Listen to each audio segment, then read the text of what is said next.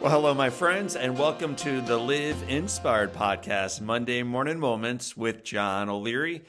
As you know by now, we record these so that you and I and our community here at Live Inspired can begin our days, that's today, and our weeks in awe and on fire with a burst of inspiration. M. Scott Peck has a lot of beautiful quotes. One that I really love is this: we do not have to love, we choose to love. Underline that one, my friends. We do not have to love. We choose to love. And I've been blessed to see it in action. There's a significant gap between living from a place where we feel obligated to perform and living with a mindset that views service as an opportunity. And I was reminded of this through the simple action and the words of my wife relatively recently. And because last week was her birthday, happy birthday, Beth, we wanted to share her awesome example with each of you this week. It was early morning, and I was exhausted after getting home at 2 a.m. from a delayed flight. As I groggily reached for a towel coming out of the shower, I noticed a simple note that read, "I love you," next to a mug of hot coffee on the bathroom sink. My wife, not you, Beth, who does not drink coffee, had made a pot, poured a cup, ran up a flight of steps, and placed it in a spot that I could not miss it. Now, listen, her morning is hectic too. I'm not the only one busy in life. She has 4 little ones to get up, lunches to prepare, backpacks to check, kids to get out the door, a work meeting to attend. In other words, with a million things happening in her life that morning, she did not need to put one more thing on her list. So I dressed quickly. I danced down the steps. The caffeine helped. And then I kissed my 4 little ones and then their mom. Thanking Beth for her thoughtfulness, I asked why she made the coffee.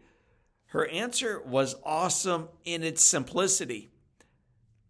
Because I wanted to. Because I wanted to. My friends, wanting to do something is so much more liberating than having to do anything.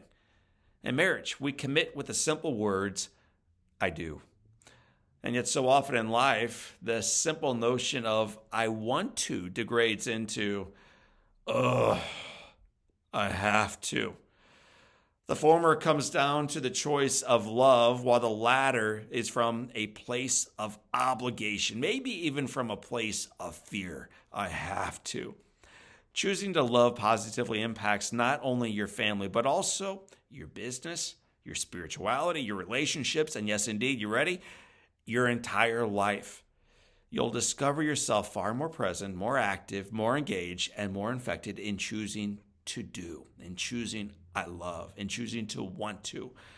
Fueled by love, you'll discover yourself to be less timid in making sales calls, less anxious dealing with challenges, less distracted in virtual meetings, less likely to complain about what's wrong, and far more likely to celebrate what is right. The tension and stress associated with I have to go to work, I have to forgive her, I have to move forward, I have to watch my weight, I have to clean my house, I have to pick up after those kids, I have to be home for dinner, or I have to get back into the Word or active in my faith or whatever it is.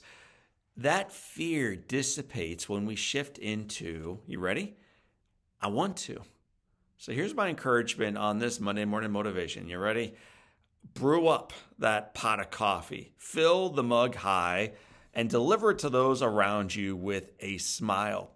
Free yourself from the chains of I have to, and then be set on fire again with the joy of I want to. It positively transforms your thoughts, your words, and your actions. And here's the cool thing too. It's going to elevate the lives of those lucky enough to be drinking that coffee you serve. So my friends, on this day, I thank you for drinking a sip of coffee with me. And I remind you that the headwind may be real, but the foundation's firm and the best is yet to come. So for this time and until next time, my name is John O'Leary, and today is your day. You get to live inspired.